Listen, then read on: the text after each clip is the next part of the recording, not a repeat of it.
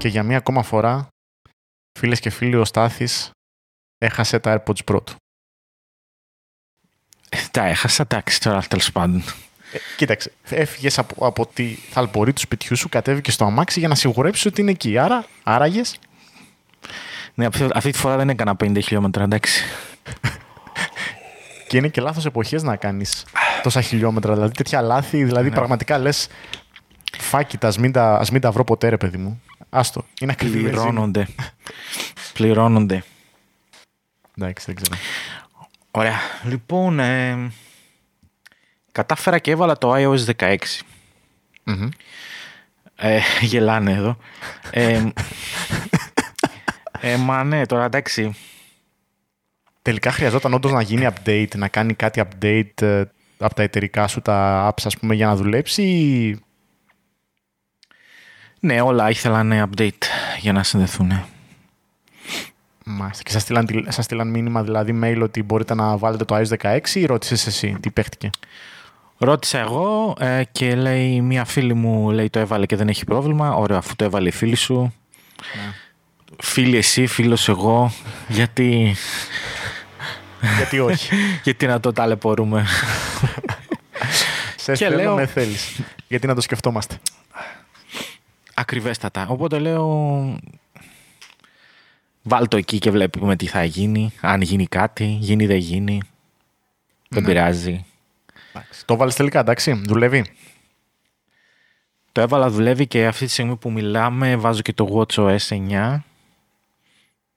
Το οποίο αργεί πάρα πολύ να μπει. Γιατί αργεί πάρα πολύ να μπει. Ρε φίλε, αυτό; πραγματικά δηλαδή, ακόμη και στα, μέχρι το Apple Watch το 7, ας πούμε, είναι πάρα πολύ αργή η εγκατάσταση του, του WatchOS. Δεν ξέρω γιατί, δεν ξέρω τι μπορεί να φταίει. Σαν διαδικασία δηλαδή, ένα update στο iOS μπορεί να πάρει, ξέρω εγώ, ένα μισάωρο maximum και στο, στο WatchOS, ρε φίλε, έχει τύχει να κάνω και πάνω από μία ώρα και ένα τέταρτο για να εγκατασταθεί, έτσι. Και δεν ξέρω τι, τι φταίει. Φταίει ότι είναι αργό το, το Apple Watch. Φταίει ότι ο τρόπος που γίνεται το update, γιατί ουσιαστικά από ό,τι καταλαβαίνω κατεβαίνει δεν, δεν, δεν ξέρω τι φταίει. Ποιος κατεβαίνει, ο Ισού. Πρέπει να το έχεις να το έχεις κουμπωμένο στο φορτιστή για να κάνεις το update. Πρέπει να. Δεν ξέρω. Δύσκολο. Θα πρέπει να το στρώσουν. Δηλαδή. Ο... Παρεπιπτόντως, ε, είδα ότι επειδή δεν είχα αρκετό χώρο για να γίνει η κατάσταση του iOS 16, αυτή τη φορά μου λέει να αφαιρέσω κάποιες εφαρμογές που δεν έχεις ε, ανοίξει εδώ και πάρα πολύ καιρό έτσι ώστε να υπάρξει χώρος για να κατέβει το iOS 16 και να εγκατασταθεί. Μου έχει τύχει και πάρα αυτό σε, σε άλλο, σε παλιότερο κινητό που είχε λιγότερο χώρο δηλαδή, γιατί τώρα με τα 128 πραγματικά δεν είμαι ούτε στα 60 γίγα και ξέρεις εκεί ευτυχώς γιατί αν χρειαζόταν κάθε φορά να παίρνεις iPhone πάνω από 128 γίγα μιλάμε θα ήταν ε, καταστροφικό. Αλλά ευτυχώς έχω σίγουρα 50 με 60 γίγα ελεύθερα, οπότε είμαι καλυμμένος. By the way, το... τώρα που έβαλα το iOS 16 ρε φίλε, έχω την αίσθηση ότι η μπαταρία δεν είναι τόσο καλή. Δεν ξέρω, παρατήρησε το λίγο και εσύ που έχεις πιο παλιά συσκευή. Αλλά στο 13 Pro Max είναι ρε φίλε, η μπαταρία είναι... Χρειάζεται να το φορτίσω, να το κουμπώσω δηλαδή στο φορτιστή και μέσα στην ημέρα. Ε, βασικά για να μην φτάσω με 10% έτσι, όχι ότι θα σβήσει το τηλέφωνο. Απλά εκεί που έφτανα ρε παιδί μου με ένα καλύτερο ποσοστό μπαταρίας, τώρα βλέπω ότι ξαφνικά άρχισα να φτάνω στο. να γυρνάω πίσω με, με, με, με low power mode, ας πούμε, που σημαίνει ότι είμαι κάτω από το, κοντά στο 20% τέλος πάντων, γιατί νομίζω το βάλα στο 30% να μπαίνει το low power mode, για να έχω το κεφάλι μου ήσυχο. Αλλά μου φαίνεται περίεργο ρε, εσύ. Δεν ξέρω τι στο διάλογο έχει συμβεί. Ίσως λόγω των καινούριων iPhone να, να είπαν α, τα παλιά λίγο ας αρχίσουν να κολλάνε έτσι για να καταλάβει ο χρήστης έτσι μια ε, αναβάθμιση. Ο, ο χρήστης Νίκος να, να καταλάβει μια αναβάθμιση στο, έτσι στο χέρι του ας πούμε γιατί διαφορετικά δεν νομίζω να καταλάβουμε και πολλά είτε α15 έχει στο χέρι σου είτε α16 δεν θα καταλάβεις και πολλά και αυτό λένε και, και τα reviews μέχρι τώρα. Πάντως ένα tip, τώρα έχω ήδη 10 με 11 μήνες το 13 Pro Max, wow, impressive. Και ήδη ετοιμάζομαι να το πουλήσω. Νομίζω εντάξει. Έσπασα κάθε ρεκόρ. Sell it. Sell it. Dude.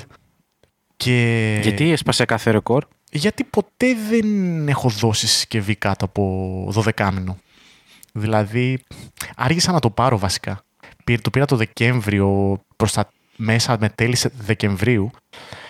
Οπότε έχασα λίγο συνήθως τα έπαιρνα τον Οκτώβριο, αρχές Νοεμβρίου και ξέρεις όταν το δίνα ήταν κοντά στα Χριστούγεννα γιατί αργούσαν να έρθουν και τα, τα καινούργια τα iPhone και έφτανα σε σημείο ας πούμε να, είναι, να συμπληρώνει την, ε, τη 12μηνη εγγύηση να το πω έτσι και τώρα βλέπω ότι δεν δεν φτάνει την. Ε, θα είμαι εντός εγγύησης, δηλαδή θα το δώσω αυτό το μήνα λογικά, γιατί δεν πιστεύω να αργήσει το καινούριο iPhone. Αλλά είναι πολύ, πολύ νωρίς, ρε παιδί μου. Δεν ξέρω. Εντάξει, όχι ότι συγκινούμαι και τέτοια, δεν με δεκάρα δεν δίνω. Αλλά OK. Okay, η μελέτη το πήρε, η Ελεονόρα μελέτη το πήρε. Ε, δεν ξέρω αν δεν το πήρε. Πού το θυμήθηκε αυτό, ρε φίλε, θυμάσαι; Ποιο iPhone ήταν που το δείχνανε όλοι ότι το έχουν πάρει. Δεν θυμάμαι και εμείς χτυπιόμασταν. Το 6S ήταν, το 6, δεν ξέρω. Νομίζω το, ή το 6 ή το 6S. Δεν θυμάμαι γιατί σε αυτά τα μοντέλα λίγο ταλαιπωρηθήκαμε να το, να το βρούμε. Και είχε στοιχήσει πολύ, θυμάμαι στον Νίκο αυτό ότι το βρήκε η Ελεονόρα Μελέτη. δεν ξέρω. Ναι. Δεν θυμάμαι τι λέγαμε τότε. Ναι. Πώς τον κοροϊδεύαμε τότε, με ποιο τρόπο τον χλεβάζαμε. το περίεργο είναι ότι παρόλο που φτάνω στον χρόνο, φίλε, έχω 100% υγεία μπαταρίας. Ε, potential buyers. δηλαδή, Πώς τα ρέτω. Ναι, Πώς τα ρέτω στα group. Ναι, είναι αυτό που ξεκινάει κάποιος ρεσί, ξέρεις και λέει: Παιδιά, η υγεία μπαταρίας μου είναι 100%. Πόσο έχετε εσείς, Δηλαδή, εντάξει, πόσο παραπάνω να, να τρολάρεις τον κόσμο. πούμε, και τους στέλνουν οι άλλοι 94, 92, 90, 86. Δηλαδή, πραγματικά καταστροφικό. Έχω ένα tip. Έχω αλλάξει μόνο μία συνήθεια από τότε που πήρα το κινητό μου. Και το μόνο που έχω κάνει για να, για να μείνει το 100% δεν ξέρω αν βοηθάει αυτό είναι ότι πριν πέσω για ύπνο, το κλείνω το τηλέφωνο. Τελείως. Completely. Shut down, έτσι. Το είπα, σε ένα, το είπα σε ένα φίλο και μου λέει, ρε φίλε, πώς κλείνει το iPhone; δηλαδή... Συγγνώμη, πηγαίνει σε settings, shutdown, yes και το κλείνεις; Όχι, όχι, πατάω το power με το volume up και βγαίνει το slide του power off. Και γεια σας. Α, και κάνεις αυτό; Και κάνω αυτό το πράγμα κάθε βράδυ. Ανεξαρτήτου μπαταρίας. Δηλαδή είτε έχω 20% είτε έχω 30% το τερματίζω και το πρωί που ξυπνάω κουμπώνω πρώτα το φορτιστή για την ακρίβεια και μετά μέχρι να ετοιμαστώ και να κάνω έχει φτάσει ήδη γύρω στο 80%. Ποτέ δεν φεύγω γεμάτος, να το πω έτσι. Δηλαδή είμαι γύρω στο 80, 85, και τώρα δεν ξέρω τι από τα δύο με βοήθησε στο να παραμείνω στο, 80%, στο 100% της υγείας της μπαταρίας ή το ότι το φτάνω, το παίζω μεταξύ 40 με 80 ή το ότι το σβήνω και λογικά ακόμα και στην αναμονή η μπαταρία κάνει τις διεργασίες της οπότε ξοδεύει η μπαταρία έτσι κι αλλιώς και ο τερματισμός είναι ένας τρόπος να, να γλιτώνω αυτό το, αυτή την, την υγεία, ας πούμε, τους κύκλους της μπαταρίας. Τώρα το προτείνω σε κάποιους φίλους να το δοκιμάσουν. Ίσως ε, είναι αυτό ένα έξτρα tip. Δεν ξέρω αν φταίει αυτό. Μήπως ε, έχεις γυρίσει και εσύ τα χιλιόμετρα όπως κάνουν ε, στα μάξια. Φίλε, επίσης, επίσης δύο χρόνια το MacBook, εμένα ας πούμε, και ακόμα είμαι στο 100% της μπαταρίας. Εντάξει, το MacBook δεν το λιώνω τόσο πολύ αλήθεια είναι, γιατί λείπω όλη μέρα εκτός και δεν το έχω μαζί μου. Αλλά μετά από δύο χρόνια 100% υγεία μπαταρίας είναι πάρα πάρα πολύ καλό ή έπεσα σε σε καλό μπάτσα από μπαταρίες ή κάτι κάνω σωστά, δεν ξέρω. Θα δείξει. Ή το πουλάμε και αυτό; Ε, όχι ρε. Α. όχι, όχι. Το MacBook είναι με χίλια πάει, με χίλια. Με χίλια, με χίλια. Τουλάχιστον νομίζω το MacBook, τα MacBook γενικά τελείω, τα Mac γενικά είναι πενταετίας minimum. Δεν, δεν νομίζω να υπάρχει λόγος κάποιος να σκεφτεί να πουλήσει κάτι αν δεν περάσει μια πενταετία στα χέρια του, γιατί και φαντάζομαι και εδώ με τα Intel και ισχύει αυτό. Φαντάσου τώρα με τους M επεξεργαστέ. Δεν πιστεύω δηλαδή να, να πέσουν πιο γρήγορα. Δεν ξέρω. Ναι, ναι, ναι. Εντάξει. Λοιπόν, τι αφήσαμε την προηγούμενη φορά από το event; Κάτι είχαμε αφήσει. Τι είχαμε αφήσει; Το, το, ε, είχαμε το satellite, στα satellite. Ναι, satellite connectivity. Mm. Εντάξει, το οποίο, ε, να πούμε μέσα στις άκρες τι είναι, είναι ουσιαστικά αν χαθείτε πάλι πάνω στα βουνά ή σε ένα μέρος που δεν έχει κάλυψη και χρειαστείτε βοήθεια. Υπάρχει, ε, στρέφετε το, το κινητό σας, έχει κάνει ένα όμορφο UI Apple εκεί πέρα και στοχεύει στον κατάλληλο δορυφόρο και στέλνεις ειδοποίηση να έρθουν να σε μαζέψουν ας πούμε. Και φαντάζομαι επειδή γίνεται ένα περίεργο σκηνικό και από ό,τι κατάλαβα ο τρόπος επικοινωνίας δεν είναι απευθείας από σένα εκεί που στην βοήθεια, στο, στο 100 ας πούμε ή στην αστυνομία ή οτιδήποτε ή στην πυροσβεστική.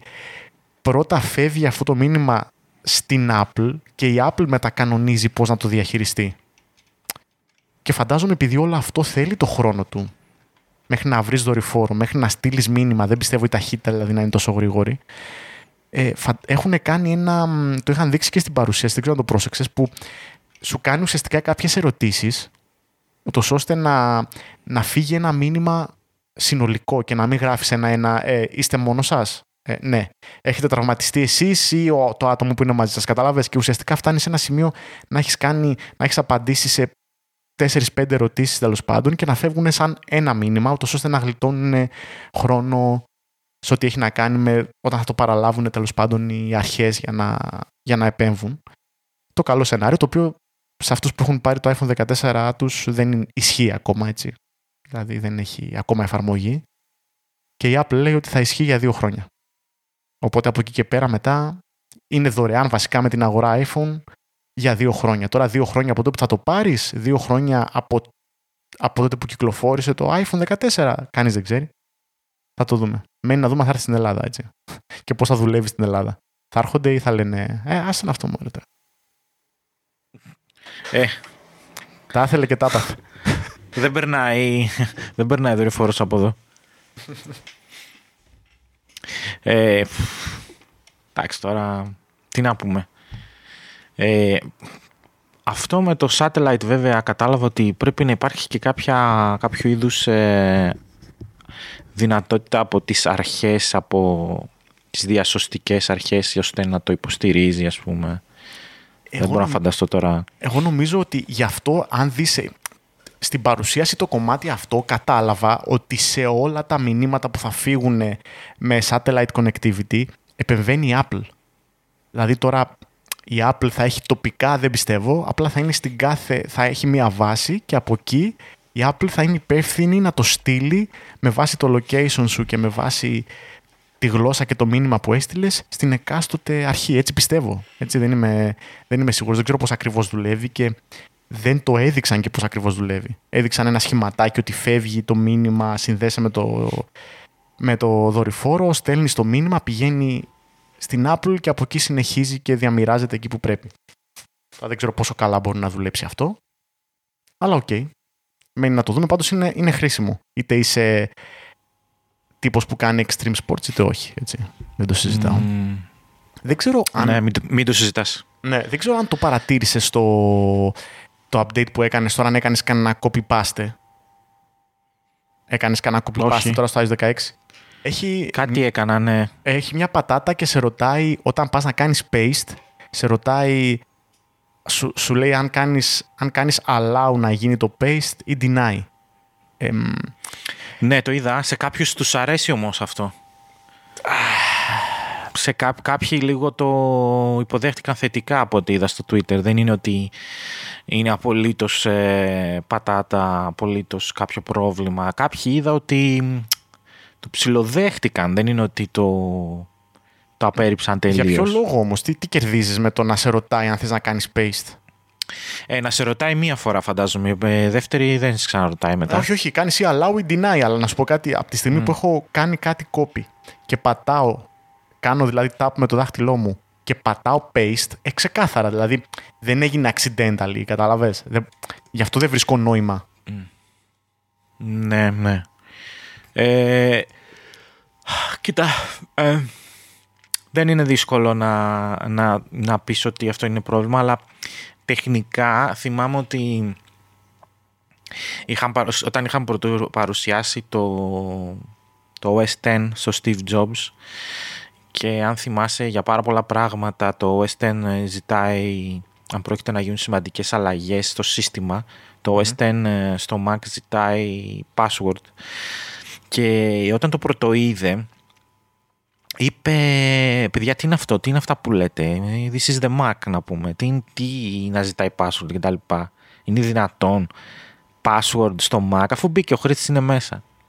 Όταν λοιπόν του εξήγησαν ότι κοίταξε αυτό είναι ένας υπέρτατος βαθμός προστασίας ότι δεν θα έχει μπει κάποιος και θα έχει κάποιο bot, κάποιος CEOs, κάποιο Trojan horse δεν θα έχει μπει μέσα και θα έχει θα κάνει το σύστημα γιάχμα να πούμε δηλαδή θα βάζει, θα εγκαθιστά πράγματα και που δεν ξέρεις εσύ κάθε φορά που θα πρόκειται να γίνει μια σημαντική αλλαγή στο σύστημα ή στις ρυθμίσεις του συστήματος αυτή θα μπλοκάρει αυτόματα και θα ζητάει από το χρήστη κωδικό και φυσικά θα του περιγράφει το τι αλλαγή πάει να γίνει. οπότε όταν αντιλήφθηκε και ο ίδιος το τι μεγέθους προβλήματα αυτό θα λύσει ότι απλά βάλε τον κωδικό σου. Είσαι σίγουρος ότι θέλεις να γίνει ας πούμε, η αλλαγή αυτή στο startup ή να εγκατασταθεί αυτό το πρόγραμμα από τον τάδε κατασκευαστή. Βάλε το password σου και ενέκρινε την, ε, την ε, αλλαγή. Οπότε όταν αντιλήφθηκε ότι πόσα προβλήματα ασφαλείας έλυσε αυτό και σε συνδυασμό με το γεγονός ότι το macOS 10 ήταν βασισμένο ε, στην δική του υλοποίηση του, του Unix από, το, ε, από τη δική του εταιρεία ε, τότε συμφώνησε και από τότε θα παρατηρήσει ότι όταν πας να κάνεις μια μεγάλη αλλαγή ή μια αλλαγή σημαντική στο σύστημα μέσα στην εγκατάσταση ή στο configuration σε όλα αυτά σου ζητάει την επιβεβαίωση με τον κωδικό. Ε, ε, θέλω να πιστεύω ότι είναι κάτι τέτοιο. Θέλω να πιστεύω ότι από μια εφαρμογή στην άλλη, αν πας να κάνεις copy-paste, ε, αυτό θα χρειάζεται μια επιβεβαίωση έστω στην αρχή ότι ναι, αυτό θέλω να συμβαίνει ε, για να μην γίνεται cross-application ανταλλαγή δεδομένων χωρίς να το γνωρίζεις. Ίσως αυτό, αυτή η ρύθμιση δεν υπήρχε πουθενά σε προηγούμενα iOS και τώρα που εφαρμόστηκε και μπήκε αυτή η δικλίδα ασφαλείας, ας το πούμε, ε, πρέπει να πεις allow, ναι, συμφωνώ. Οπότε θα επιτρέπεται η συνεργασία μεταξύ αυτών των δύο, ε, δύο εφαρμογών, η ανταλλαγή δεδομένων και ναι, ε, νομίζω ότι κάτι τέτοιο είναι. Κάποιοι στο Twitter το δέχτηκαν ε, ως ok. Ε, κάποιοι, όπως είπες εσύ, το θεώρησαν ως ότι είναι κάποια παράληψη, κάποιο πρόβλημα που ξέμεινε από την beta edition.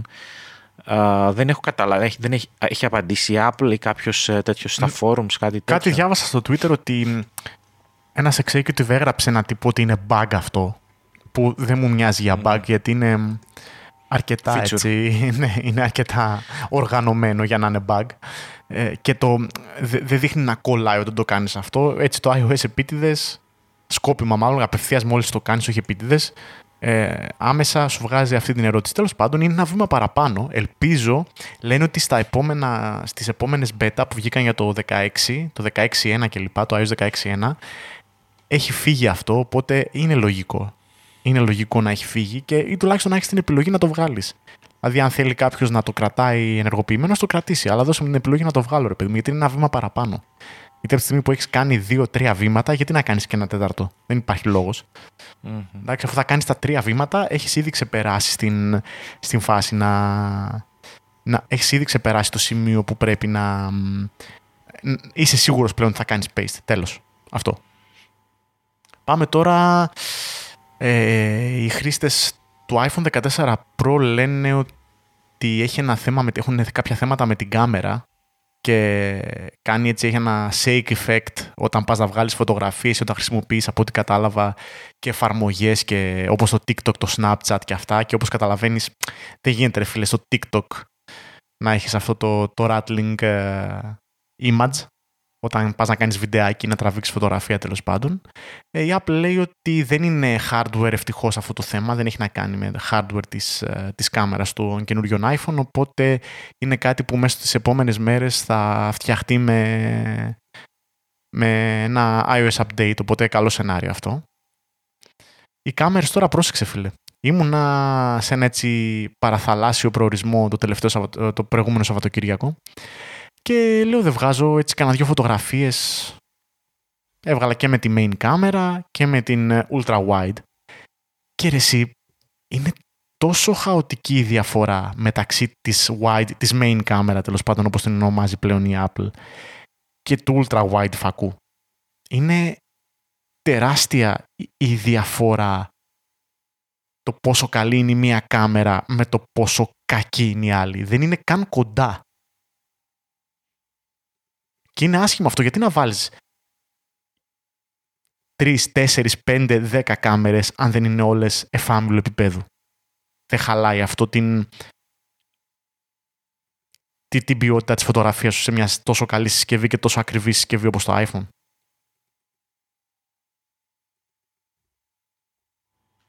Πρέπει να απαντήσω εγώ τώρα. Ε, την άποψή σου ρε παιδί μου, τι... Ε, τι να πω, δεν ξέρω. Σου είπα, ε, σου έχω πει πάρα πολλές φορές ότι δεν... Ε, εγώ προ, προφανώς δεν ε, χρησιμοποιώ τόσο πολύ ε, βίντεο και φωτογραφίες όπως όλοι οι υπόλοιποι. και γι' αυτό το λόγο δεν με, θα με τραβήξεις τόσο πολύ το προ από αυτή την άποψη. Και βέβαια από το όπως είπαμε έχω ακόμα το iPhone 11 δεν, δεν πήρα το, το, το 11 Pro για αυτόν τον λόγο. Ε, οπότε τι να σου πω. Όχι, Αυτοί που χρησιμοποιούν τις κάμερες επαγγελματικά και τραβάνε ολόκληρα επεισόδια YouTube και άλλα τέτοια πράγματα ε, έχω καταλάβει ότι ε, για, αυτούς, για αυτούς τους ε, δρόμους, για αυτούς τους ε, λόγους το iPhone είναι μονόδρομος. Δηλαδή δεν βλέπω ότι μπορείς να ε, χρησιμοποιήσεις κάποιο άλλο είδους κινητό για να πεις ότι εγώ θα πάρω θα τραβήξω όλο μου το επεισόδιο με ένα Samsung τάδε ας πούμε. Όχι, το θέμα, το θέμα είναι ότι σε αναγκάζει εσύ να χρησιμοποιείς τη main κάμερα γιατί αυτή είναι που ξεχωρίζει, καταλαβες. Δηλαδή, αν θες να βάλεις τρεις κάμερες, κράτα ένα καλό επίπεδο και στις τρεις. Ε, ναι, από θέμα κόστους όμως αυτό... Ε, ναι, ή τουλάχιστον βάλε μία που να σκίζει. Ναι. βάλε μία... Όχι. Ε, όχι, όχι, όχι. Γιατί; Ε, νομίζω ότι ε, το να έχεις μια σκηνή ε, να πας να βγάλεις μια φωτογραφία και την ίδια φωτογραφία να τη συγκρίνεις στη main camera με την ε, ultra wide ξέρω εγώ δεν είναι κάτι σωστό. Θα πρέπει να δεις ότι η ultra wide είναι, βγάζει άλλα σκηνικά άλλους, άλλου είδους φωτογραφίες από τη main camera. Ε, οπότε η ultra wide θα βγάλει σκηνές ε, και πράγματα τα οποία δεν θα μπορείς να τα βγάλεις με την main κάμερα. Άρα η σύγκριση δύο φωτογραφιών με τις διαφορετικές κάμερες δεν είναι και τόσο... Ε, είναι apples and oranges ας πούμε. Καταλαβαίνεις εννοώ; Ναι, απλά όταν βλέπεις τις δύο φωτογραφίες καταλαβαίνεις ότι ναι μεν η οπτική που πιάνεις με το ultra wide είναι τελείως διαφορετική με το, από ότι με το main φακό αλλά φίλε είναι Μπράβο. χαοτική διαφορά. Δηλαδή η ποιότητα της φωτογραφίας σαν ποιότητα καταλαβαίνεις ότι είναι υποδέστερη. Φαντάσου, φαντάζομαι στο, στο καινούριο, στο iPhone 14 Pro που έχει 48 MP. Έτσι, δηλαδή ακόμα πιο χαοτική διαφορά σε σχέση με τον, με τον ultra wide. Ας πούμε, το οποίο έχει ενδιαφέρον σαν φακός, αλλά επειδή είναι τόσο κακός, είχα να το χρησιμοποιήσω, μιλάμε παίζει με το, τους τελευταίους 10 μήνες να έχω βγάλει δύο φωτογραφίες με τον ultra wide, ίσως λέω και πολλές.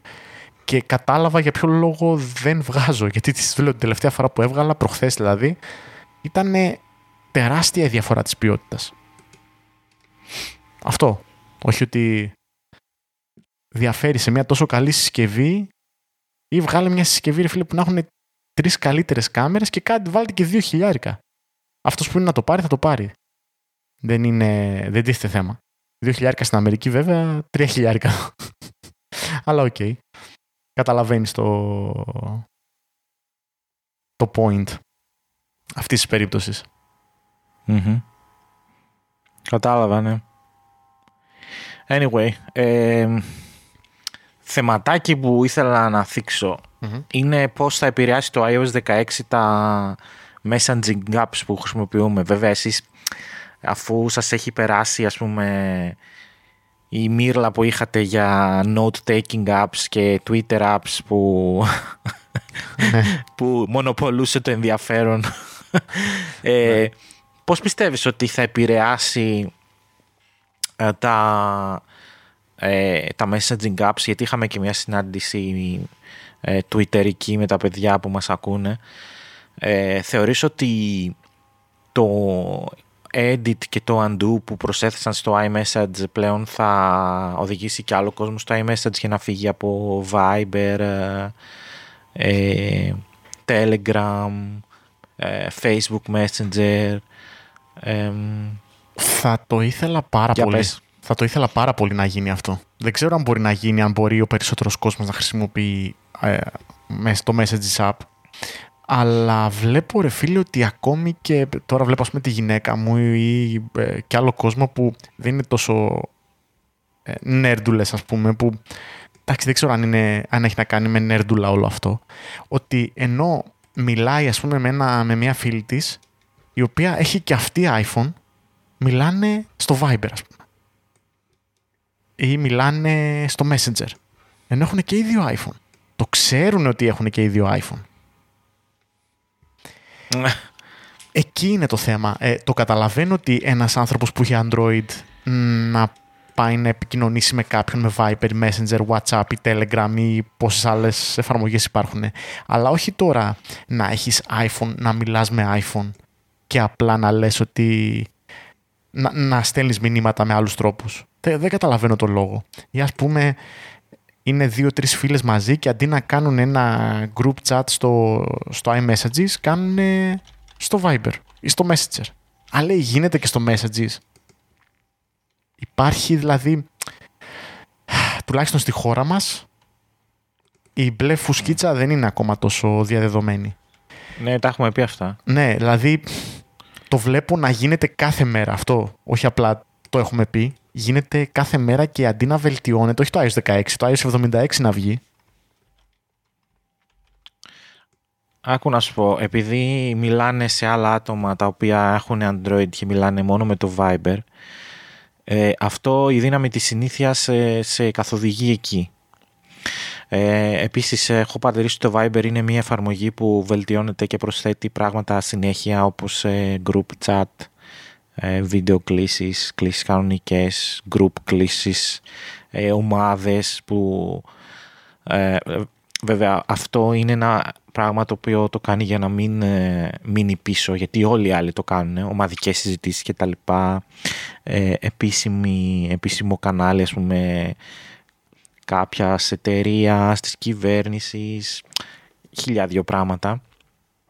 Ε, και επειδή είναι και cross-platform, υπάρχει σε PC, υπάρχει σε Android, υπάρχει σε iOS και αυτό βλέπω ότι ε, κάνει τον, ε, τους άλλους να το προτιμούν σαν πλατφόρμα, μία και μοναδική πλατφόρμα της, ε, των συνομιλιών.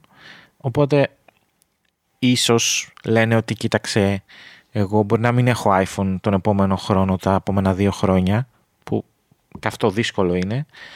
Ε, ή ας πούμε μπορεί να έχει και ένα PC και θέλει να έχει όλες τις επαφές, όλες τις συνομιλίες, να συγχρονίζουν όλα αυτά μεταξύ τους, πολύ ωραία. Ενώ για να συγχρονίσεις έναν υπολογιστή το iMessage θα πρέπει να έχεις Mac αποκλειστικά. Ε, ίσως κάτι τέτοιο να συμβαίνει και ίσως αυτή να είναι η πιο πιθανή εξήγηση που θα μπορούσε να δώσει κάποιος. Από την άλλη πλευρά, ναι, ε, το iMessage ε, μένει πίσω σε χαρακτηριστικά.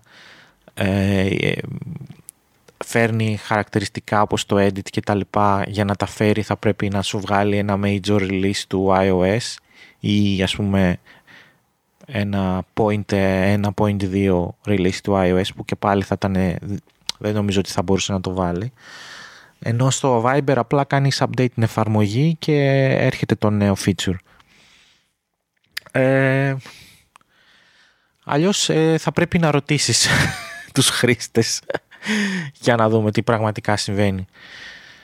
Τώρα, ε, ε, ήθελα να πω δύο πραγματάκια για το Telegram. Το Telegram είναι πολύ subculture ε, εφαρμογή, αν και είναι ωραία σαν ε, υλοποίηση. Ε, το τι διακινείται στο Telegram είναι πολύ underground. Ειδικά κάτι ομαδικές, ας πούμε, χαρακτηριστικά θα σου πω ότι τα περισσότερα κανάλια επικοινωνίας των ε, Ρώσων αυτή τη στιγμή που βρίσκονται σε πόλεμο είναι το Telegram και συνεννοούνται μεταξύ τους μέσω Telegram. Ε, ποστάρουν φωτογραφίες, βίντεο από επιθέσεις που κάνουν, από ενημερώνουν τον κόσμο, ε, ξέρεις, επειδή έχει και ενός είδους ε, προπαγανδιστικό περιεχόμενο η όλη φάση που συμβαίνει. Ε, όλοι αυτοί χρησιμοποιούν ε, Telegram. Ε, τα περισσότερα scams γίνονται μέσω Telegram. Ε, ομαδικές ε, πολύ underground με bitcoin, με πορνογραφικό περιεχόμενο, όλα αυτά μέσω Telegram. Δηλαδή έχει, έχει είναι πολύ υπό sub το Telegram. Οπότε θα πρότεινα να το αποφύγετε. Το λέω και στα παιδιά που μας ακούν προσωπικά είχα εμπειρία από, από τη στιγμή που έφτιαξα Telegram και έμπαινα σε κάτι κανάλια τα οποία ήταν ε, ας πούμε να πάρεις φτηνά keys για Windows, φτηνά keys ε, για κάποια games που υπάρχουν ε, προσφορές και τέτοια.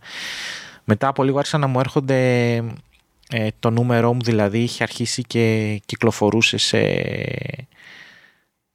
δεν ξέρω πού και μου ερχόντουσαν μηνύματα scam αλλά αυτή τη φορά σε SMS και στο Viber ας πούμε, μου ερχόντουσαν μηνύματα από άλλες χώρες, μου λέγαν «Hi, how are you doing» και δεν τον, ξέρω, δεν τον ξέρω εγώ τον άλλον, ας πούμε. Είναι συν 40, συν 70 το νούμερο. Σε ρώτησε τι και κάνεις ρε φίλε, γιατί είσαι δηλαδή αντισocial.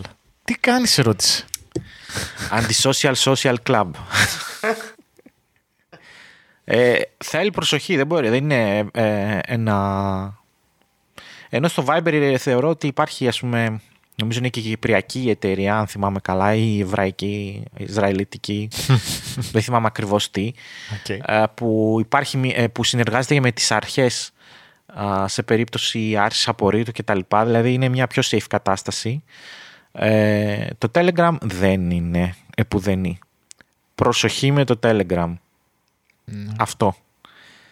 Ε, και ξαναλέμε, ε, υπάρχουν χαρακτηριστικά ότι στην Αμερική αν κάποιος σου στέλνει από, δεν σου στέλνει από iMessage ε, μήνυμα και σου στέλνει text ή σου στέλνει ξέρω εγώ Telegram ή κάτι τέτοιο ε, είναι κατά 90% ε, απόπειρα ε, έτσι το λένε τουλάχιστον απόπειρα για να σε εξαπατήσουν. Σκεφτείτε λοιπόν ε, το μέγεθος. στο WhatsApp από την άλλη πλευρά ε, από τη στιγμή που μπήκε στην αγκαλιά της ε, Facebook ε, του Zuckerberg δηλαδή, ο οποίος και αυτός έχει αρχίσει και βάζει περιορισμούς σε όλα αυτά που, που θα μπορούσαν να συμβούν, έχει αρχίσει και κερδίζει ξανά την αξιοπιστία του. Αλλά μόνο πρόσφατα και αυτό. Οπότε, ναι, θέλει προσοχή με τα messaging apps, έτσι. Σίγουρα το τι διακινείς μέσω messaging app θέλει πάρα πάρα πολύ προσοχή, ακόμη και με το iMessage νομίζω. Τώρα το θέμα είναι ότι δεν ξέρω αν ο περισσότερος κόσμος εκεί έξω ενδιαφέρεται τόσο πολύ για την, τον απασχολεί τόσο πολύ το θέμα της ασφάλειας. Δεν ξέρω αν το αντιλαμβάνεται το πόσο στον αέρα είναι όλα τα προσωπικά του δεδομένα. Κατάλαβες τι εννοώ, ε; Δηλαδή, δεν ξέρω αν μπορεί να το καταλάβει το πόσο κινδυνεύει ή το πόσο χάλια μπορεί να γίνουν κάποιες καταστάσεις αν μεταφέρει ένα συγκεκριμένο υλικό από το, σε ένα messaging app, σε ένα IM app. Δεν ξέρω αν τον απασχολεί όλο αυτό. Δεν ξέρω αν το αντιλαμβάνεται όλο αυτό. Μπράβο. Ε, ε, αυτό ισχύει πάρα πολύ, σωστό, πάρα πολύ σωστή παρατήρηση. Ε, και φυσικά η πλειονότητα των χρηστών επιλέγει ε, ε, function over ε, security, ας το πούμε. Δηλαδή δεν τον, δεν τον ενδιαφέρει, τον ενδιαφέρει getting the job done, ας πούμε. Δηλαδή ε, να στείλω μηνύματα, να λάβω μηνύματα πόσο περισσότερους μπορώ. Ε, αλλά θέλει προσοχή, δηλαδή όσο περισσότερο εξαπλώνονται αυτά τα apps και αυτές οι δυνατότητες, ε, θέλει πάρα πολύ προσοχή. Ε, ειδικά σε πλατφόρμες που δεν είναι iOS, ε, θέλει μια επιπλέον προσοχή. Προσοχή και προσοχή. Αυτό. Προσοχή, προσοχή και προσοχή. Ναι. Θα συμφωνήσω. Είναι αν δηλαδή δεν συζητούσαμε όλα αυτά, εγώ είχα στο μυαλό μου για παράδειγμα ότι αν δεν υπήρχε το iMessages, η ιδανικότερη για μένα να τσατάρω θα ήταν το Telegram. Αλλά θα το, θα το έβλεπα από πλευράς και μόνο δυνατοτήτων και ομορφάδας. Όχι από πλευράς ασφαλείας.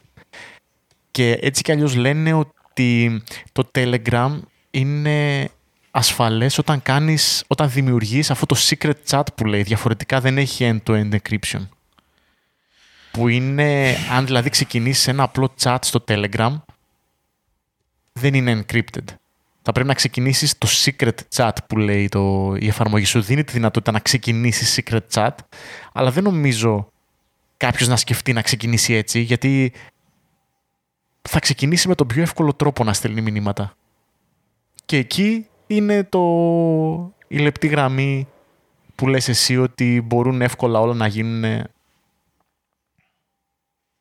όλα τα προσωπικά σου δεδομένα τέλος πάντων να πάνε στο, στο βρόντο. Αυτό. Οπότε, αν κάποιος επιλέγει τελικά να χρησιμοποιήσει το, το Telegram, νομίζω το secret chat τουλάχιστον είναι το λιγότερο που μπορείς να κάνεις. Να ξεκινήσεις έτσι. Π.χ. τώρα ε, πριν μία ώρα το Telegram βέβαια το είχα κλειστό, εγώ το είχα απεγκαταστήσει. Πριν μία ώρα μου έστειλε μία που λέγει, λέγεται Nordic Amelie. Δεν ξέρω τι είναι αυτό. Και μου στέλνει μήνυμα χαίρεται στα ελληνικά. Τώρα, ποια είναι αυτή η Nordic Amelie. Επίσης είναι πάρα πολύ εκνευριστικό που λέει ότι ο Τάδε has joined Telegram. Has joined ναι, Telegram. Has joined Telegram. Ναι. Δεν με νοιάζει, φίλε, ότι έχει ναι. joined Telegram. Δεν με ενδιαφέρει.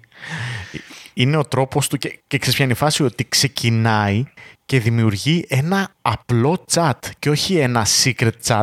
Δηλαδή, σου λέει, ο Στάθης has joined Telegram. Αν στείλεις hi Στάθης, δεν το στέλνεις με end-to-end decryption, είσαι σε ένα chat το οποίο ίσως είναι πιο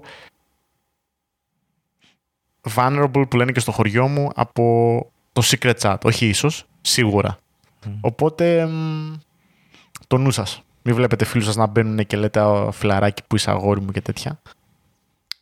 Ναι. Προσέξτε. Προσέξτε γιατί Γενικά μπορεί να βγει είναι... η Nordic Amelie ναι. απέναντι και να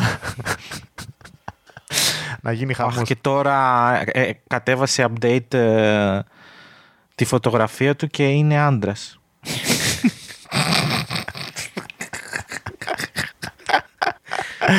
εντάξει. Ε, εντάξει. Νόρντικα Αμελή λέγεται ο άνθρωπος, εντάξει. Τι, τι φαντάστηκες. Anyway. Εντάξει, επειδή έχεις δει την ταινία Αμελή πρέπει να είναι γυναίκα.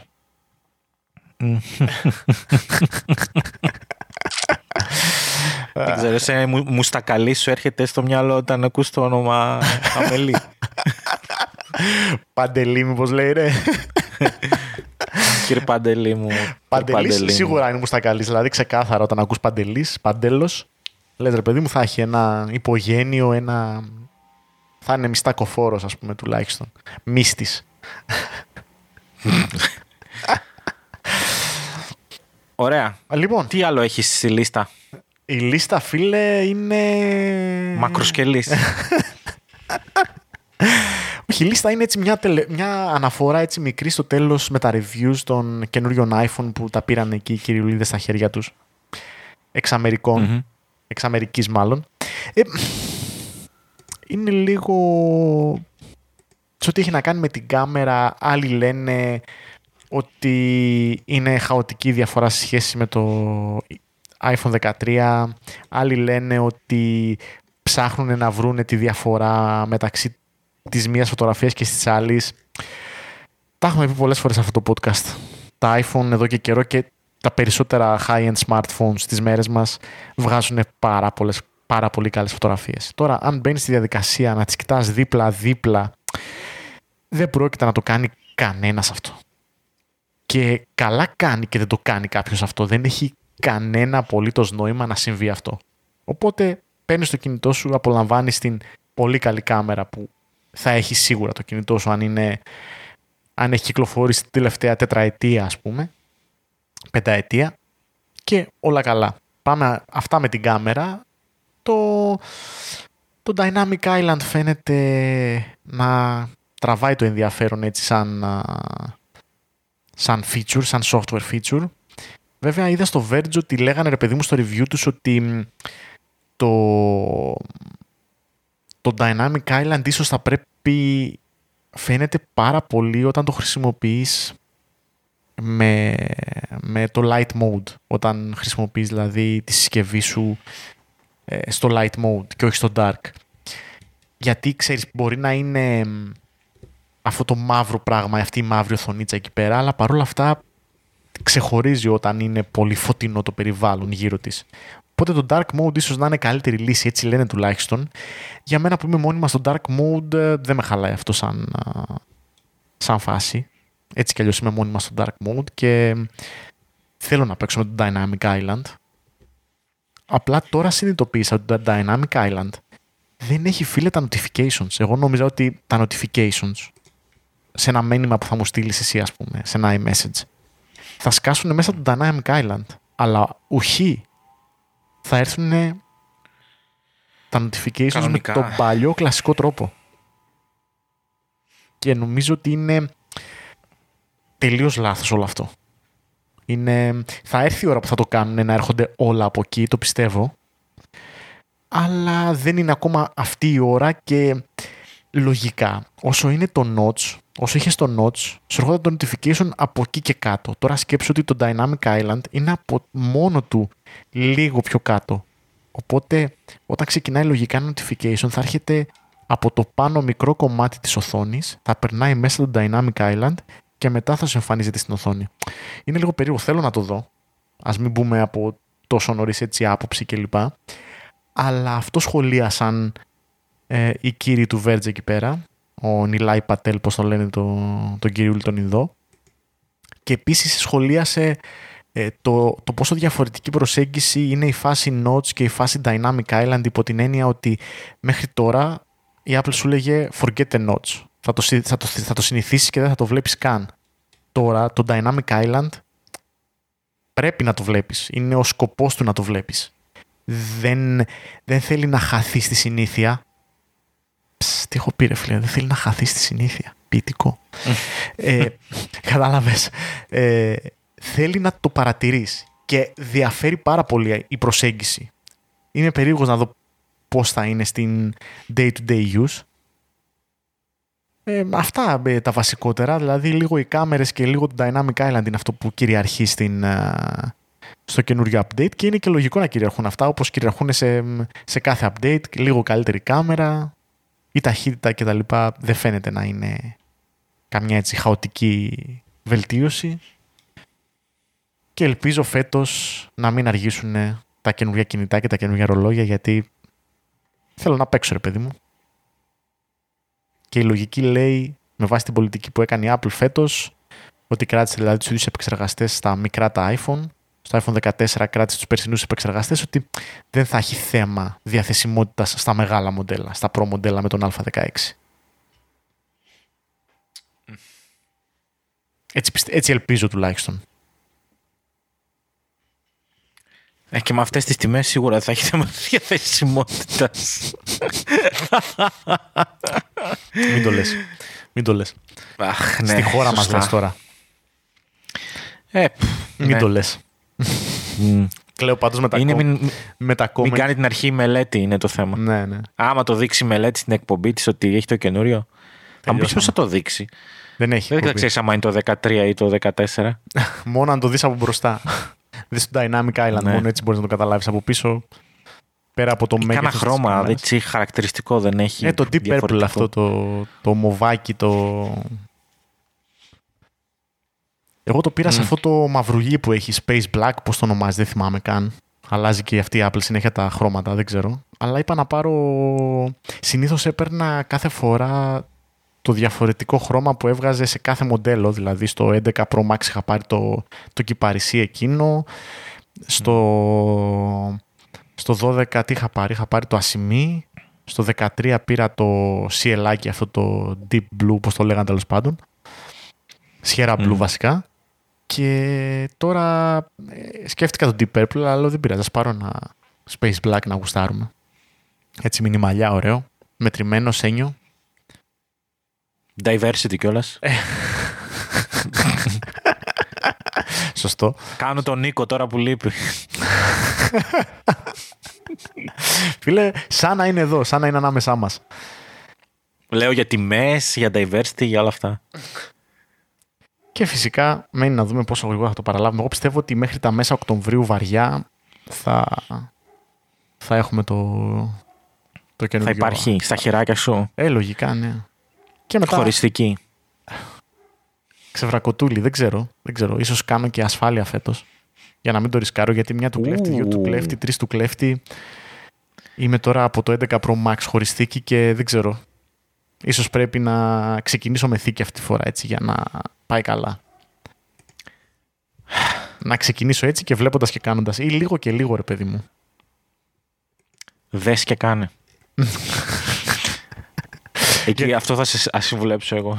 Γιατί αυτό στο, είδα κάπου στο, στο, στο Twitter ότι ήδη κάποιοι τύποι που πήρανε, το έχουν ρίξει και όλα στο τηλέφωνο και είχε, το δείχνει ο άλλος σπασμένος, ας πούμε, ξέρω εγώ.